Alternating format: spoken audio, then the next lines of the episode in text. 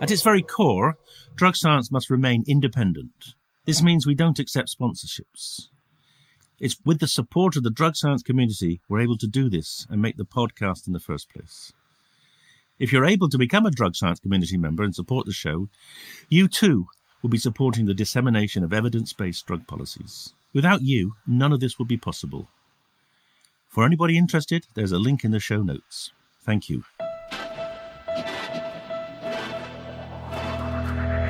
Hello and welcome to the Drug Science Podcast with me, David Nutt. Here we're bringing together experts and activists for a rational, honest, and informed conversation about drugs. Hello and welcome to another Drug Science podcast with me, David Nutt. And today I have a guest who I guess most of you will have heard of for a long, very long time because he's one of the few people who's actually made a whole field of psychiatry and medicine his own. And, and that's Rick Doblin, who you all know as the founder of MAPS, the man who has pushed MDMA right to the edge of being a medicine. So welcome, Rick. Thank you, David. It's a pleasure to be here. And, and we are at, at the edge. It's, it's very close. We'll come to that in a minute, yes. But I think people will be interested to know, you know, when it all started and why it all started. So, can you remember back that far?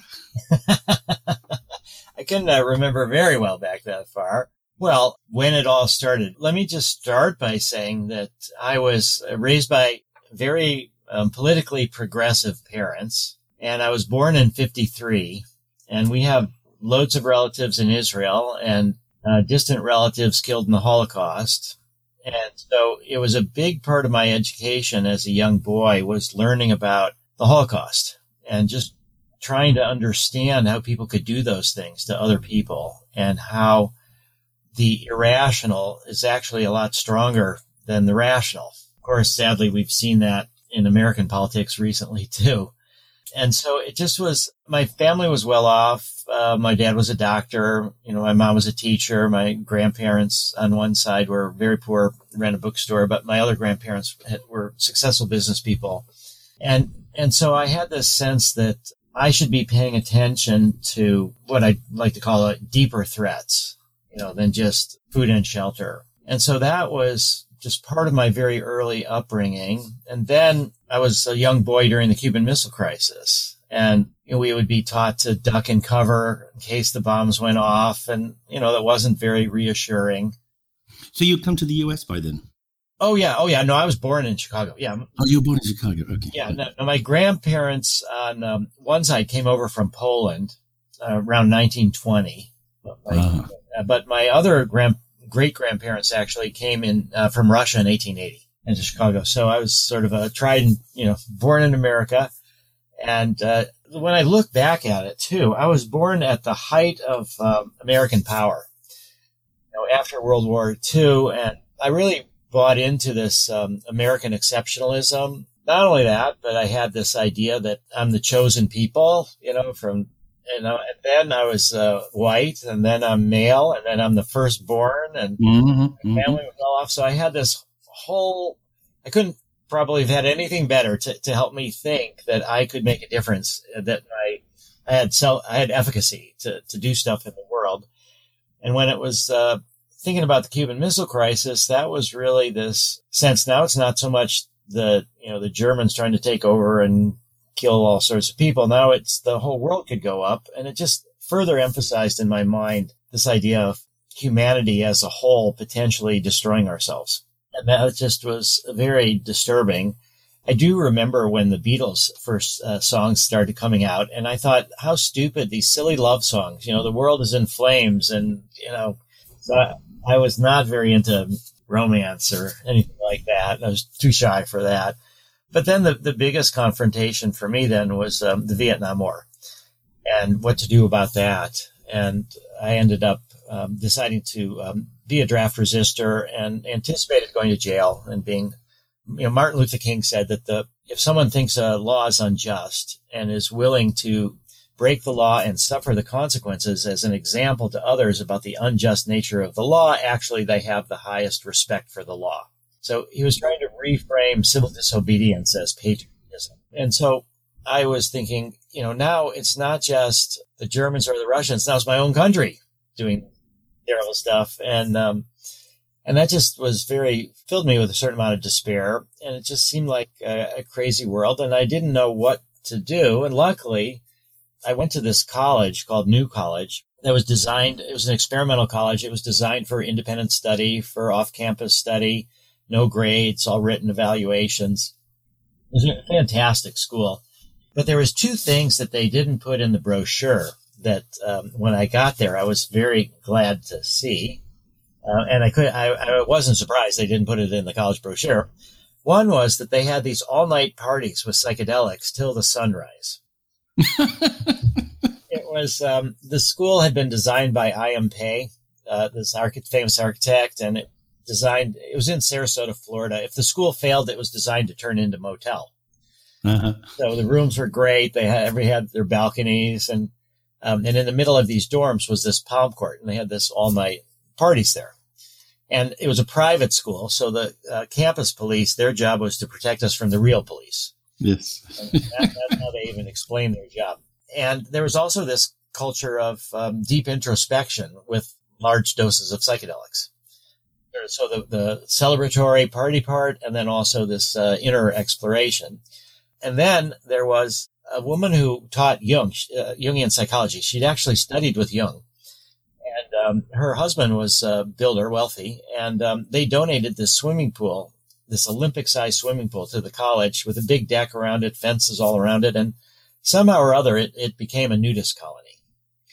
And I was like this super shy guy. I could barely talk to girls in high school. And then I get to this college, nudist colony at the pool. And so it, it, it felt like we had this oasis of sanity. Mm. That the underground energies of sex and drugs were sort of brought to the surface so we could work with them. And I started doing LSD and mescaline and got these intimations of this, these beyond ego states. And I thought this has political implications. Now, I woke up to this after the backlash. This is 1971, 1972. Oh, okay. They'd all been banned by then. yeah and so that was another thing. Except, except in Sarasota. yeah, they, they were not. Uh, yeah, they were not banned on campus. That's for sure.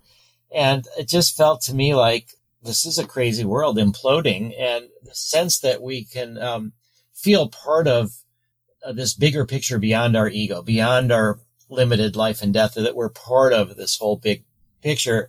That felt to me like the antidote in a way to genocide, to racism, if we feel we're part of everything, then it's harder to demonize others, to otherize, to, yeah. And, and so I thought, oh God, the psychedelics has a lot of implications here. And I was having a difficult time with my trips. I wasn't very good at um, being open and, you know, trust, let go, be open. I, I had a hard time doing that.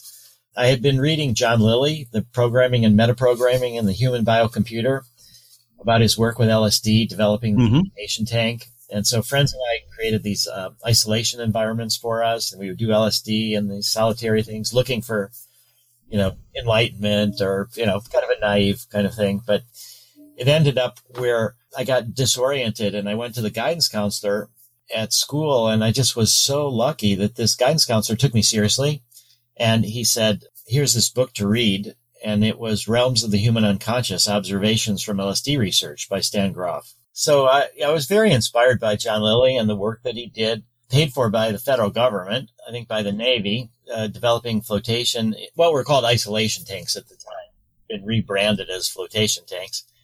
And he did LSD in there and tried to chart out how the brain worked. And so we developed these um, isolation environments. We have goggles and gloves and as much as we could do that to do this inner work. And it was very disorienting and difficult. And so I went to the guidance counselor at college and I said, I need help with my uh, LSD and mescaline experiences. And instead of reporting me to the authorities or throwing me out, he took me seriously and he had um, a copy of a book he thought I should read, which was Realms of the Human Unconscious Observations from LSD Research by Stan Grof, which was amazing because uh, the book wasn't published till 75 and he gave this to me in 1972. And once I read that, that's really the moment that it all came together for me because this was a scientific perspective on the realms of the human unconscious that included a look at these uh, spiritual of mystical states that I thought had such political implications. And it was not religion, it was science. So I, I would distrustful of religion and dogma, but the science part was was reassuring. But then it had this what I felt was the ultimate reality check built into it, and it was psychotherapy. It was how he can actually understand how the brain works, how the mind works, but how to use those to help people grow. And so that was, it's not just philosophizing endlessly about realms of spiritual states or anything like that. It was just very practical and it looked at, it was just terrific. So I asked my guidance counselor if I could write a letter to Stan and he had his address. So in 1972, I, I, wrote this letter to Stan. I'm just an 18 year old kid. Stan's an MD PhD at Hopkins and starting to think about leaving because their research is all being shut down. And, and to my um, great good fortune, Stan wrote me back. And he said he was going to do a, a workshop that summer uh, to which he invited me to attend. And it was, he had just been um, married to Joan Halifax.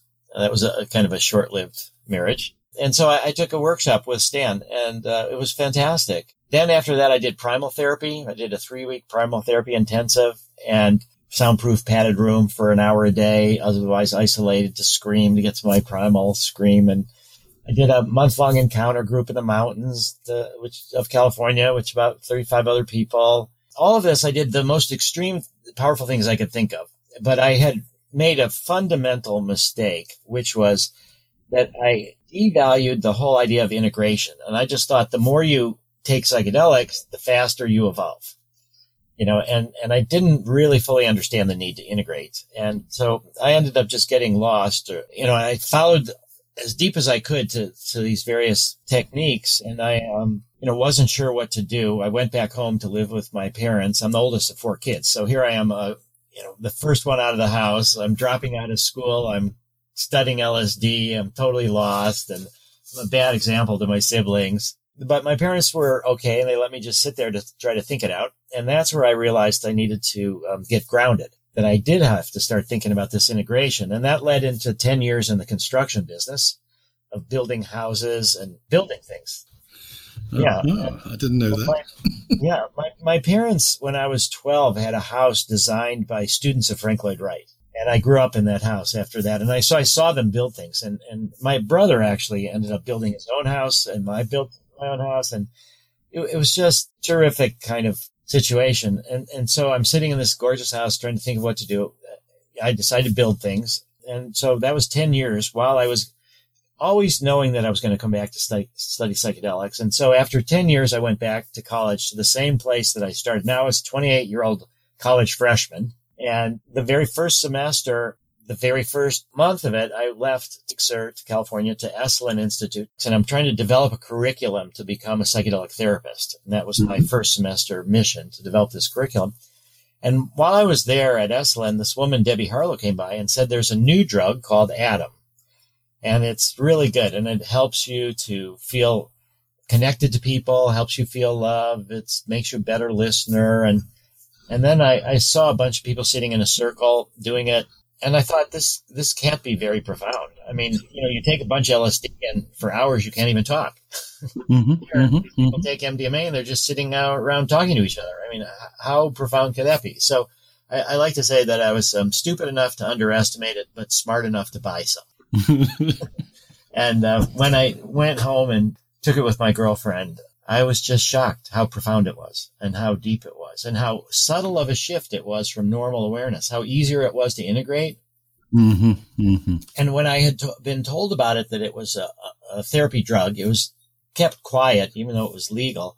I had also been told that it had escaped from these settings and it was becoming ecstasy. It was being sold in public settings. So it was clear that uh, this was during Nancy Reagan, just say no, the escalation of the drug war. And so it was clear that it was doomed, that it was going to be criminalized. And I ended up writing a letter. I read this book by the Assistant Secretary General of the United Nations called New Genesis, Shaping a Global Spirituality. And this was, uh, Robert Muller was his name, and he was the, he was French resistance fighter, but he had been sort of like the mystic at the UN. And his thesis was that we have the United Nations to mediate conflicts between countries, but really a lot of these conflicts are religious based. And that we need um, to replace fundamentalism with mysticism and this global spirituality. And it had a picture of the earth from space on the cover of yes, the book. Yeah. And this was sort of my theory of change that if we have this spiritual sense of connection, we'll be more tolerant of others, more appreciative.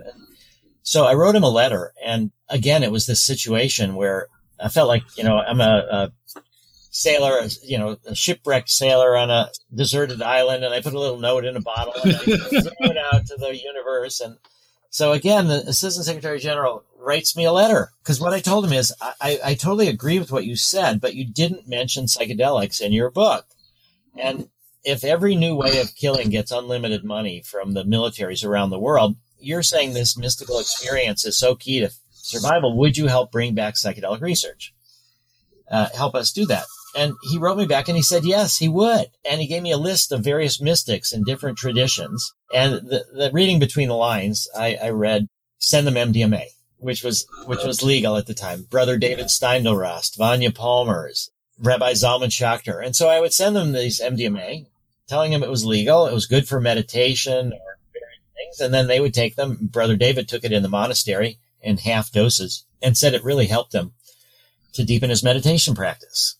You have an experience, and then you know what it's like. Then you can try to get there on your own without the drug. Rabbi Zalman Schachter compared MDMA to the Sabbath. Right? So this letter that I had written uh, to the Assistant Secretary General of the UN, it, it, came to the attention of Laura Huxley, who was Aldous Huxley's widow. And she decided to invite me to these meetings that were taking place at Esalen about how to protect MDMA once the crackdown came.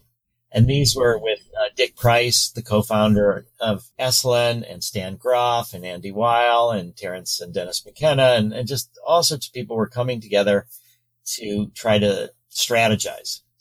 And, but they all had real jobs and, you know, they were doing other things too. And I was a student. I had all sorts of time. And so this friend of mine had this nonprofit Earth Metabolic Design Lab, which was for new alternative forms of energy, and he wasn't using it. So I asked if I could take it over because we needed to um, raise money for this eventual, what we anticipated would be a lawsuit against the Drug Enforcement Administration once they tried to criminalize MDMA. So uh, Debbie Harlow, Alise Agar, and myself were the officers of this new nonprofit. And in the summer of 84, we did a first safety study with MDMA. Starting in 85, we actually funded uh, 28 day toxicity studies in the dog and the rat because it was clear to me that we needed to go through the FDA. I also contacted Dave Nichols, who was at Purdue, and um, I paid him uh, four thousand dollars for a kilogram of MDMA. He's an efficient chemist. He, had, he, was a really yes. Well, he had his students doing it, and here's the amazing thing: that was 1985, and we are still using that MDMA in some studies today. It's an incredibly stable molecule, and and Dave actually got a good yield. He got like a kilogram and a half, and it's just it's no less pure than GMP MDMA. It was, but it just wasn't made under GMP, but it was, you know, exceptionally pure. So all of this was in anticipation of uh, needing to go through the FDA. So it was in the 84, the summer 84, the DEA moved to criminalize MDMA. I went to Washington within the 30 day public comment period and requested a hearing. There was a lawyer, Rick Cotton, who has uh, gone to school with Andy Weil, and he was part of a big DC law firm. They took the case pro bono. We'd introduced Lester Grinspoon at Harvard Medical School, a big psychiatrist, and, and all sorts of other people. And so we actually were winning in the court of opinion, the court of public opinion in, in the media. We were winning in the court, and the DEA freaked out in 85 and criminalized uh, MDMA on an emergency basis. So the irony there is that the first effort to criminalize MDMA was itself illegal because the DEA did not have the authority to do emergency scheduling. Congress had given that to the attorney general, but the attorney general had never subdelegated down to the DEA. So they, they just would have had to put something simple, a paragraph or two in the federal register, but they never did that. So for the first year, all these people that got busted were all set free once their lawyers figured out that the DEA didn't have. Great. So I think it's kind of ironic that the DEA's first move against MDMA was illegal, but they moved against MDMA. And in 86, the judge, Francis Young, the DEA administrative law judge, said it should be in Schedule 3, which was what we were hoping for. They, we didn't think we could stop them from criminalizing recreational use or non-medical use, but we did hope to protect therapeutic use. But the administrative law judges only make okay, so the administrative law judges only make recommendations. They don't make, they don't compel. So they recommend to the head of the agencies. And the administrator of the DEA decided to reject the recommendation and keep it in Schedule One, so that it's no medical use, no, it's all everything's criminalized. We won twice in the appeals court because their rationale was bogus. Eventually, their lawyers figured it out to keep MDMA illegal, and so in '86 is when I started MAPS, and that's where you know when I look back on the things that I was blissfully unaware of. One of the things when I started MAPS as a nonprofit uh, psychedelic pharma company uh, focused primarily on MDMA, I didn't realize that no drug had ever been made into a medicine by a nonprofit. Nope, can believe it. Yeah, and that didn't happen until um, 1999. The first drug that was made into a medicine by a nonprofit, and that was the abortion pill RU46 that was legal in Europe, but in the U.S. it had been uh, John D. Rockefeller III had the Population Council, and they ended up funding with Warren Buffett being the main funder to make this. So that, that began this nonprofit drug development success. But I'll say a big, big turning point after MAPS was started in 86. We had five different protocols, all rejected by the FDA.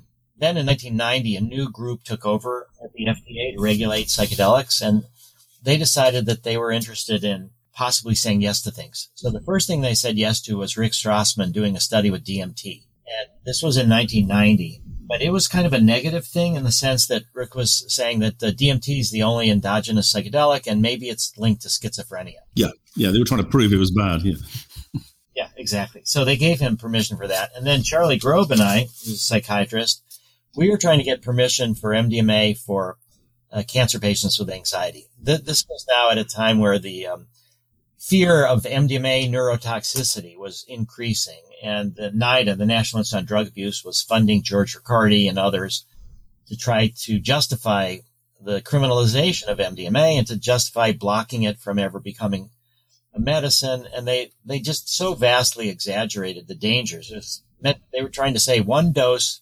significant brain damage, major functional consequences. You know, nobody should ever even research it. And yet there was tens and tens of thousands, hundreds of thousands of people that had done it and looked fine. But then it became the time bomb theory. You know, oh, you look yes, fine now, yes, but your reserves are going down. And when you get older, you're going to have big problems. Which, of course, ignored the fact that a lot of older people had already been taking MDMA and had no problems with it. But we felt that the only way we could get permission was to work with people that had one year or less to live.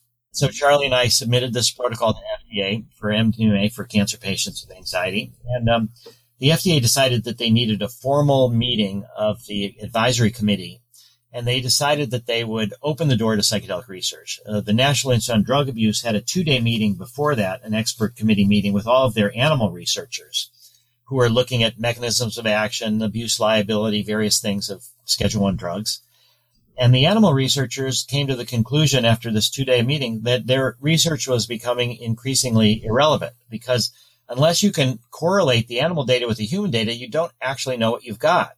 Some human studies to, to tell you what the animal data is telling you. So they endorsed the idea of resumption of human research. And then the FDA advisory committee did as well. But the, the caveat was that they would treat psychedelic research the same way they would treat any other drug development from big pharma, which meant that even though there was at this point 1992, there'd been over 15 years of the use of MDMA. Millions and millions of people have taken it. It's been used in therapy by hundreds of psychiatrists and psychotherapists. We knew an awful lot about the dosing, the safety, but FDA said none of that was done under FDA protocols. So we have to start with, excuse me, with a phase one dose response safety study. So Charlie and I did that. We did this phase one dose response safety study starting in 92 and went through the about three, four years then the group of people at the FDA that had opened the door to psychedelic research, they got disbanded. They were also trying to regulate tobacco at the time, which was David Kessler, the head of FDA, and that, that wasn't seen so uh, friendly by the uh, tobacco interests. And this group became very controversial. They, they also had the sad history of approving OxyContin for long-term use. so in any case, the, the new group at the FDA that took over was um, a little bit more cautious. They, they gave us, uh, Charlie and I, when we went after the safety study was done, we went to try to go back to do this cancer patients with anxiety. And it was still during this hysteria over MDMA neurotoxicity. But this was also now the rave movement was going on and it was getting larger in England as well. And all over the world and MDMA was becoming more controversial. And then the scientists were piling on about how terribly dangerous this drug was. And then Charlie decided that that he needed to, this was not going anywhere. It would never go anywhere. It was too controversial. And so he said, I'm going to switch to psilocybin. Well, pardon me for butting in mid episode, but I wanted to say a huge thank you to all the drug science community supporters. It's thanks to your donations that this podcast is possible. To thank our most generous community members, on the 8th of June this year, 2021, we will host a live podcast recording event exclusively for our premium and philanthropic community members. In this special episode, you can be the host and you can ask me anything. If you want to come to this recording, there's still time, assuming that is you're not listening to this in the distant dystopian future. There will be a link to the event in the show notes for the current premium in philanthropic community members and information how to become a member to join me on the 8th of June. I look forward to seeing you then. And now, back to the show. Ah, uh, that's okay. Makes sense. Yes. Yeah, he said people don't know what psilocybin is, that it's part of a mushroom, you know, and and so that's how it it began. Actually, the work with psilocybin with cancer patients was Charlie. Now, in 1984, when I was still, you know, in school and trying to learn to be a therapist, I had done work with a PTSD patient and had seen her um, overcome suicidal tendencies and basically tremendous, tremendous outcomes. And so I knew that MDMA was great for PTSD but I, I wasn't sure that, and I thought it was even better for that than for end of life related anxiety because of all the drug drug interactions and the complications for people that are there. But a lot of people with PTSD aren't about to die. And so starting after Charlie left to do the psilocybin work, I felt that the neurotoxicity debate was changing in our favor a little bit, that, that the, the fears were overblown and people were starting to see that more and more. So in 1999, we started in Spain to do a project with MDMA for PTSD in the women survivors of sexual assault. And in 2000, I met with Michael Mithoefer. He came to me at the world's first ayahuasca conference and said he wanted to do some work with, uh, set up an offshore clinic somewhere. He had just come from St. Kitts where Deborah Mash had a Ibogaine. Of course, yes. Yeah. One of his patients had gone to Ibogaine and Michael said he'd only go there if he'd only recommend his patient go there if he could go along and observe. Yep. he did. So Michael said, yeah, I want to set up this offshore clinic. And so again, because my theory of change and all, I said, I have zero interest in an offshore clinic. I think we can go to the heart of the system and change from the inside out. You know, I talked earlier about Laura Huxley and one of the books that had really influenced me was Island by Aldous Huxley. I understand. It's uh, one of my favorites too. Oh, oh, great. They, yeah, because it's about this, you know, paradise island with integrated psychedelics and everything. Absolutely. But, but in the end, it's destroyed from the outside by the oil companies and they destroy the island. And so that was a parable for me that you can't, there in a world of nuclear weapons and environmental disasters, there's no way, there's no safe place. We have to change from the heart of the system out. So I talked, Michael agreed that we would skip this idea of the offshore clinic and try to get uh, FDA to approve MDMA for PTSD. The study in Spain was heartbreaking because it was approved. It was our first study for a patient population and there was some positive media about it. And then what happened was the Spanish uh, Madrid anti-drug authority read the newspaper and heard the TV articles and decided to shut the study down for political reasons. And we didn't have the capability of uh, keeping it going but we were able to start in the U.S. Right before you, because the American story is amazing. So I just, I just want you to, you know, that's was, you know, you've by that point you've been fighting a good ten years. Where does this fear of, of MDMA come from? Do you think? Well, I think it was the drug war. I think that the fear was that if you have a drug that has all these, you know, people saying great things about it, and there's not the, the problem with MDMA was that there weren't that many problems. Yes. you know, from the perspective of the drug warriors. And so, this, and, and I think you'll, you'll appreciate this, you know, just in terms of, you know, early on with George Ricaurte around 1990, before all the brain scans came in and, and he was going on and on about how dangerous it was. I bought him his first monkeys. We did no effect level, Noel no effect level studies and showed neurotoxicity didn't happen at the therapeutic doses, but he didn't want to report that. Really? Oh my goodness. Yeah, it was really bad. But then we did some spinal taps. So he said the only way he can see about neurotoxicity is look at neurotransmitter metabolite levels in spinal fluid. So, you know, I got a spinal tap and I felt I had to go first before I could recruit others to do it. Mm-hmm.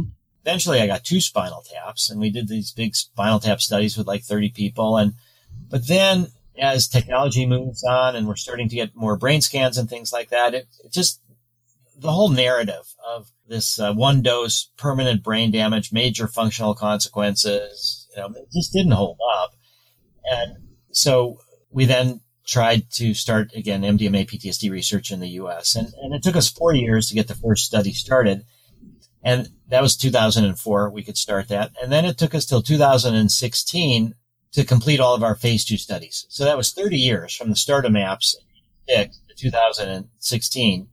And we had this meeting with the FDA. We, we did, learned a lot of things in phase two. We had phase two studies in uh, United States, Canada, Israel, and Switzerland we learned that uh, MDMA works regardless of the cause of PTSD. And when I say MDMA, I should say MDMA assisted therapy, really the therapy that the MDMA facilitates.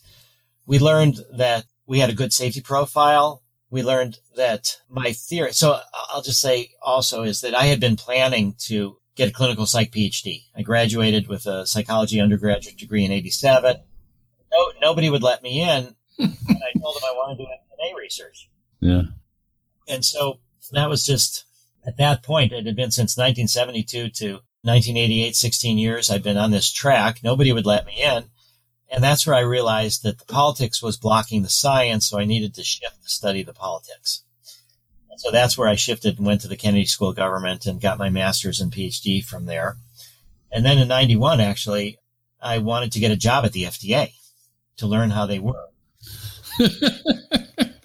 I was willing to um, wear a suit and tie and give up drugs and work at the FDA. And I had this presidential management internship uh, program, and I got into that. And anyway, it was it was really good, and and I almost got the job at the FDA at the last minute. It's this pilot drug evaluation staff. They're the group that does psychedelics, but they do Schedule One drugs. Mm-hmm. Mm-hmm. And so the DEA said that they would uh, refuse to work with me because I had previously sued them. And so I have the DEA to thank for not having to give up drugs and uh, wear a suit and tie and work. But the people at FDA said that they would help informally because they couldn't really generate new projects. They would review, what they needed to people know that they would work on that. So in any case, in 2016, we had the end of phase two meeting.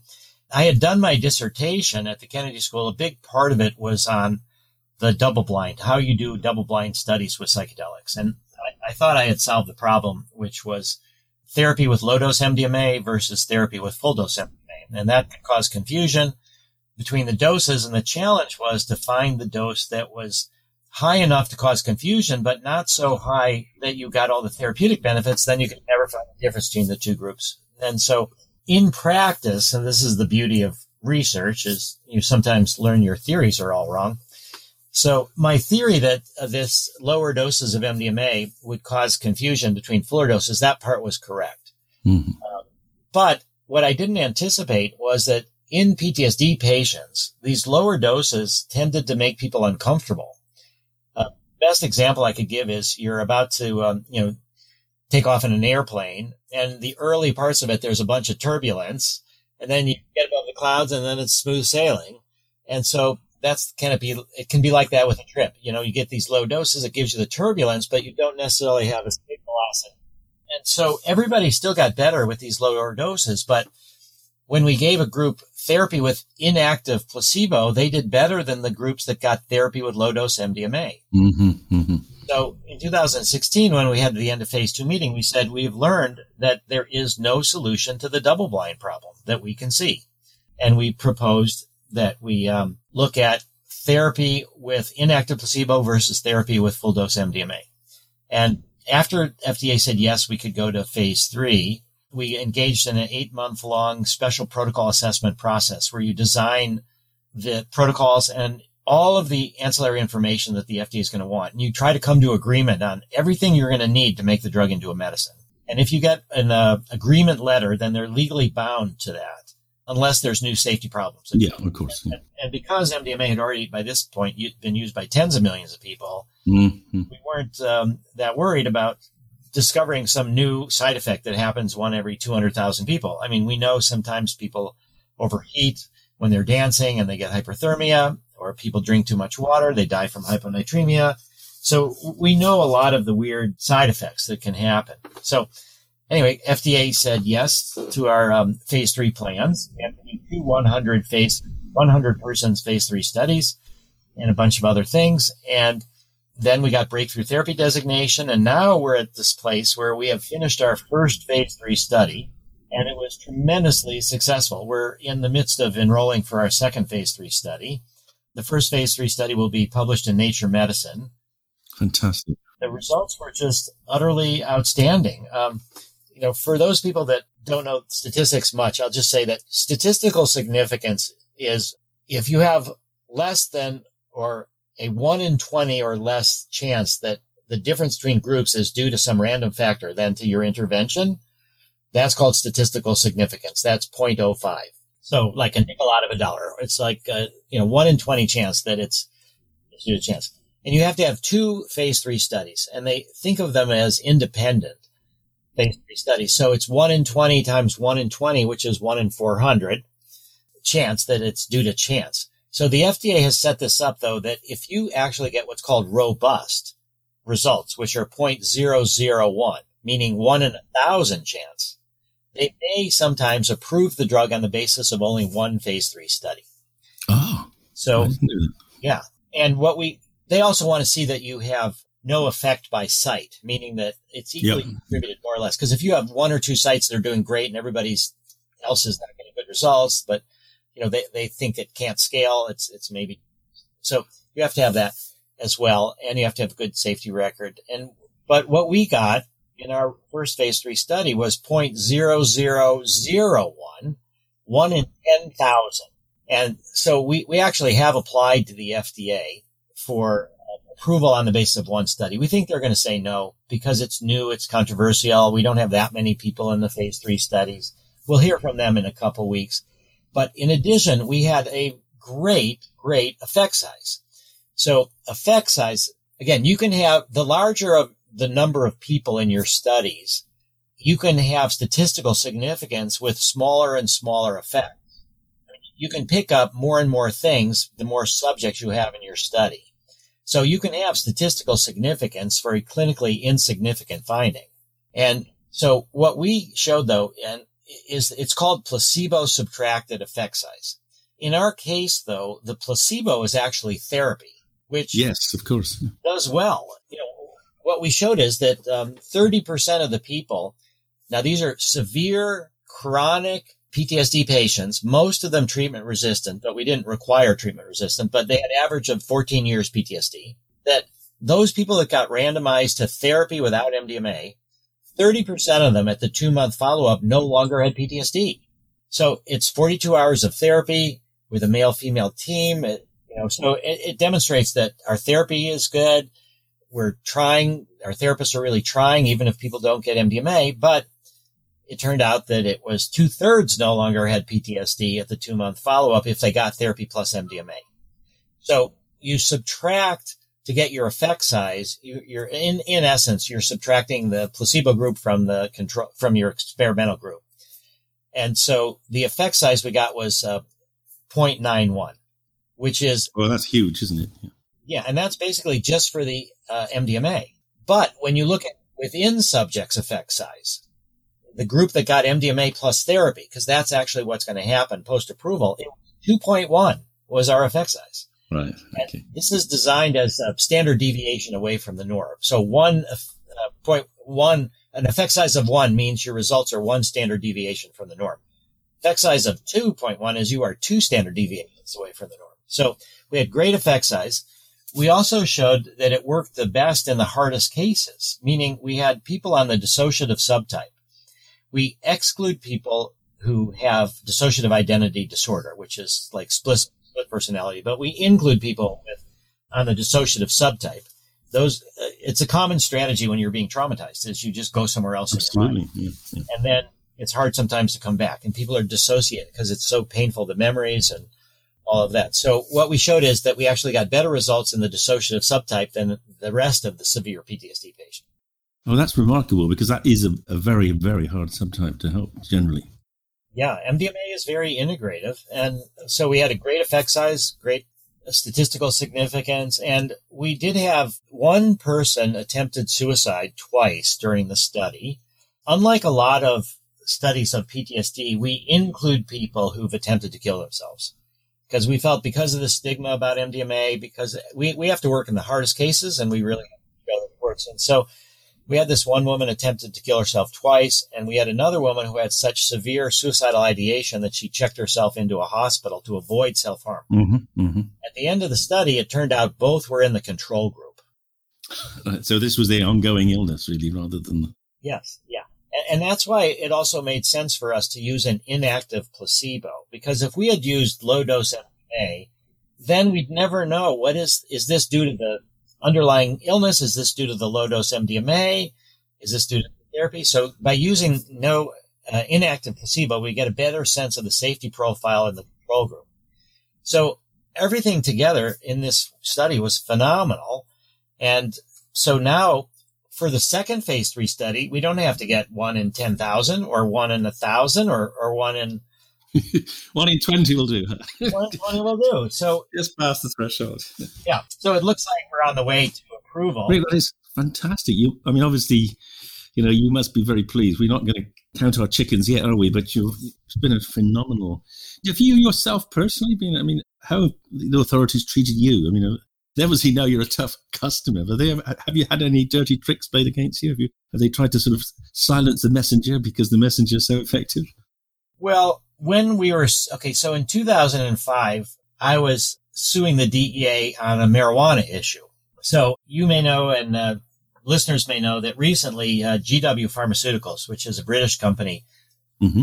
that got permission in 1998 to grow marijuana, they were just sold for seven billion dollars to Jazz Pharmaceuticals, and they make Epidiolex and Sativex, yep. CBD for childhood epilepsy and things.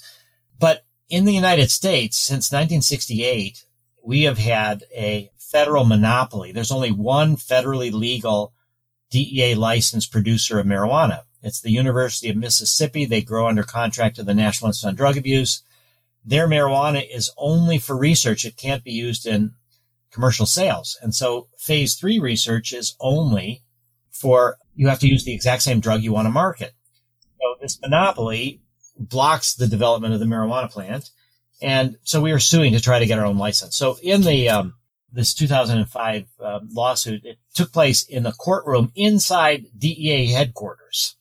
So you got to get security clearances. So I'm in the middle of the DEA headquarters. So this is a little bit, I wouldn't call it a dirty trip, trick, but it was, um, the DEA lawyers were, were particularly foolish. So I testified for quite a few hours and I think made a good impression on the judge. And at the end of it, they tried to question my um, impartiality and tried to get me to admit that I had smoked marijuana, and, which of course I'd admitted in public a million times. But they, they, ended up, um, our lawyers were prepared for this and they said, look, that's irrelevant. I wasn't asking for the license to grow. It was a Professor Lyle Craker.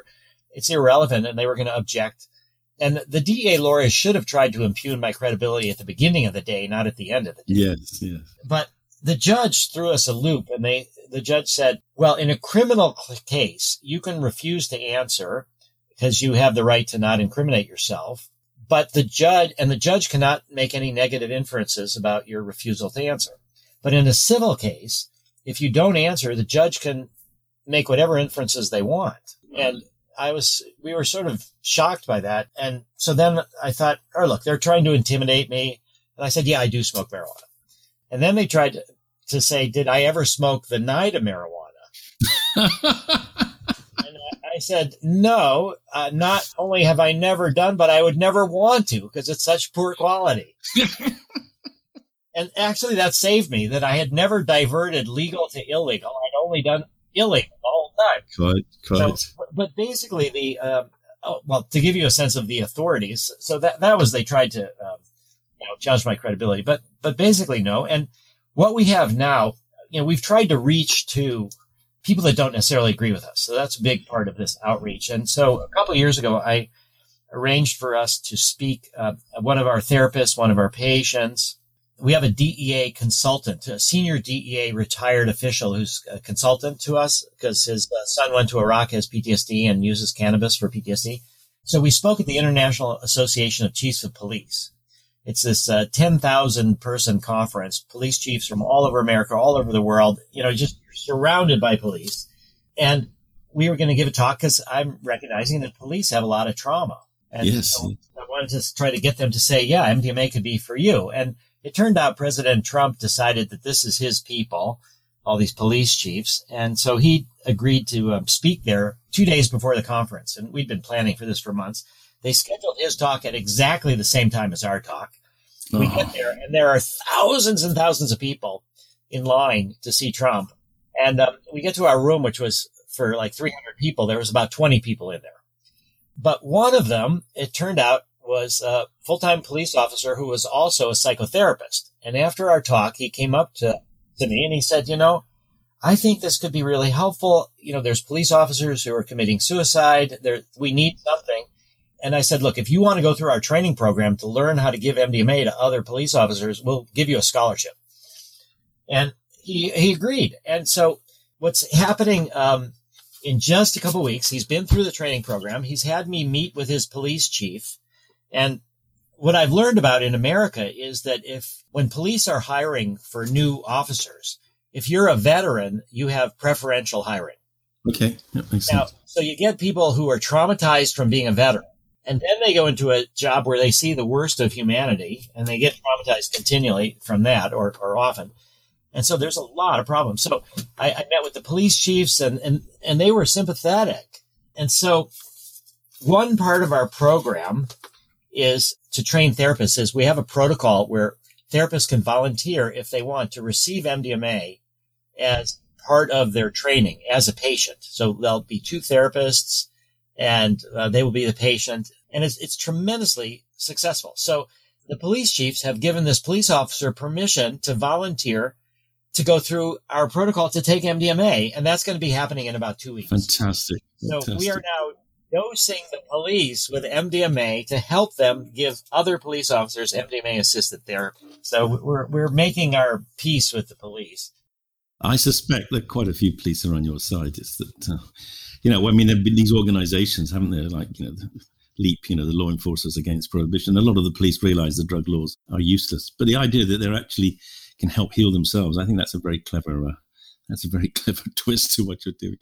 We're, we're going to have to stop. We've we've been gone for over an hour. Say one other thing, which is also that in 1990 is when I first started trying to do work inside the VA, the Veterans Administration, offering to fund research inside the VA with MDMA. And it would always be the case that therapists and psychiatrists that could see a lot of people that weren't getting the treatment that they needed, they wanted to do it, but it would be squashed by the political leadership. And that would happen every five years. We try a new VA.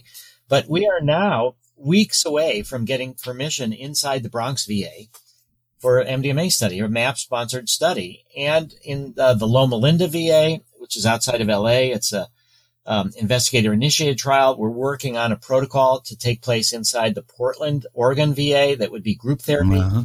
So mm-hmm. we're, we're making uh-huh. these big breakthroughs with not just the police, but with the military and also with, you know, psychiatry and psychotherapy community. So I, I, think we're really in a good place to um, make it all the way. Uh, the, the big challenge for us is COVID, which is slowing down enrollment, which is causing us to need to raise a bunch more money because we have all these carrying costs. And the, the rise of all the for-profit pharma companies has made it even more difficult because a lot of people are wanting to invest instead of donate. That didn't used to be possible. But, but in any case, I think we're in, we're in good shape. We're trying to figure out how to go forward.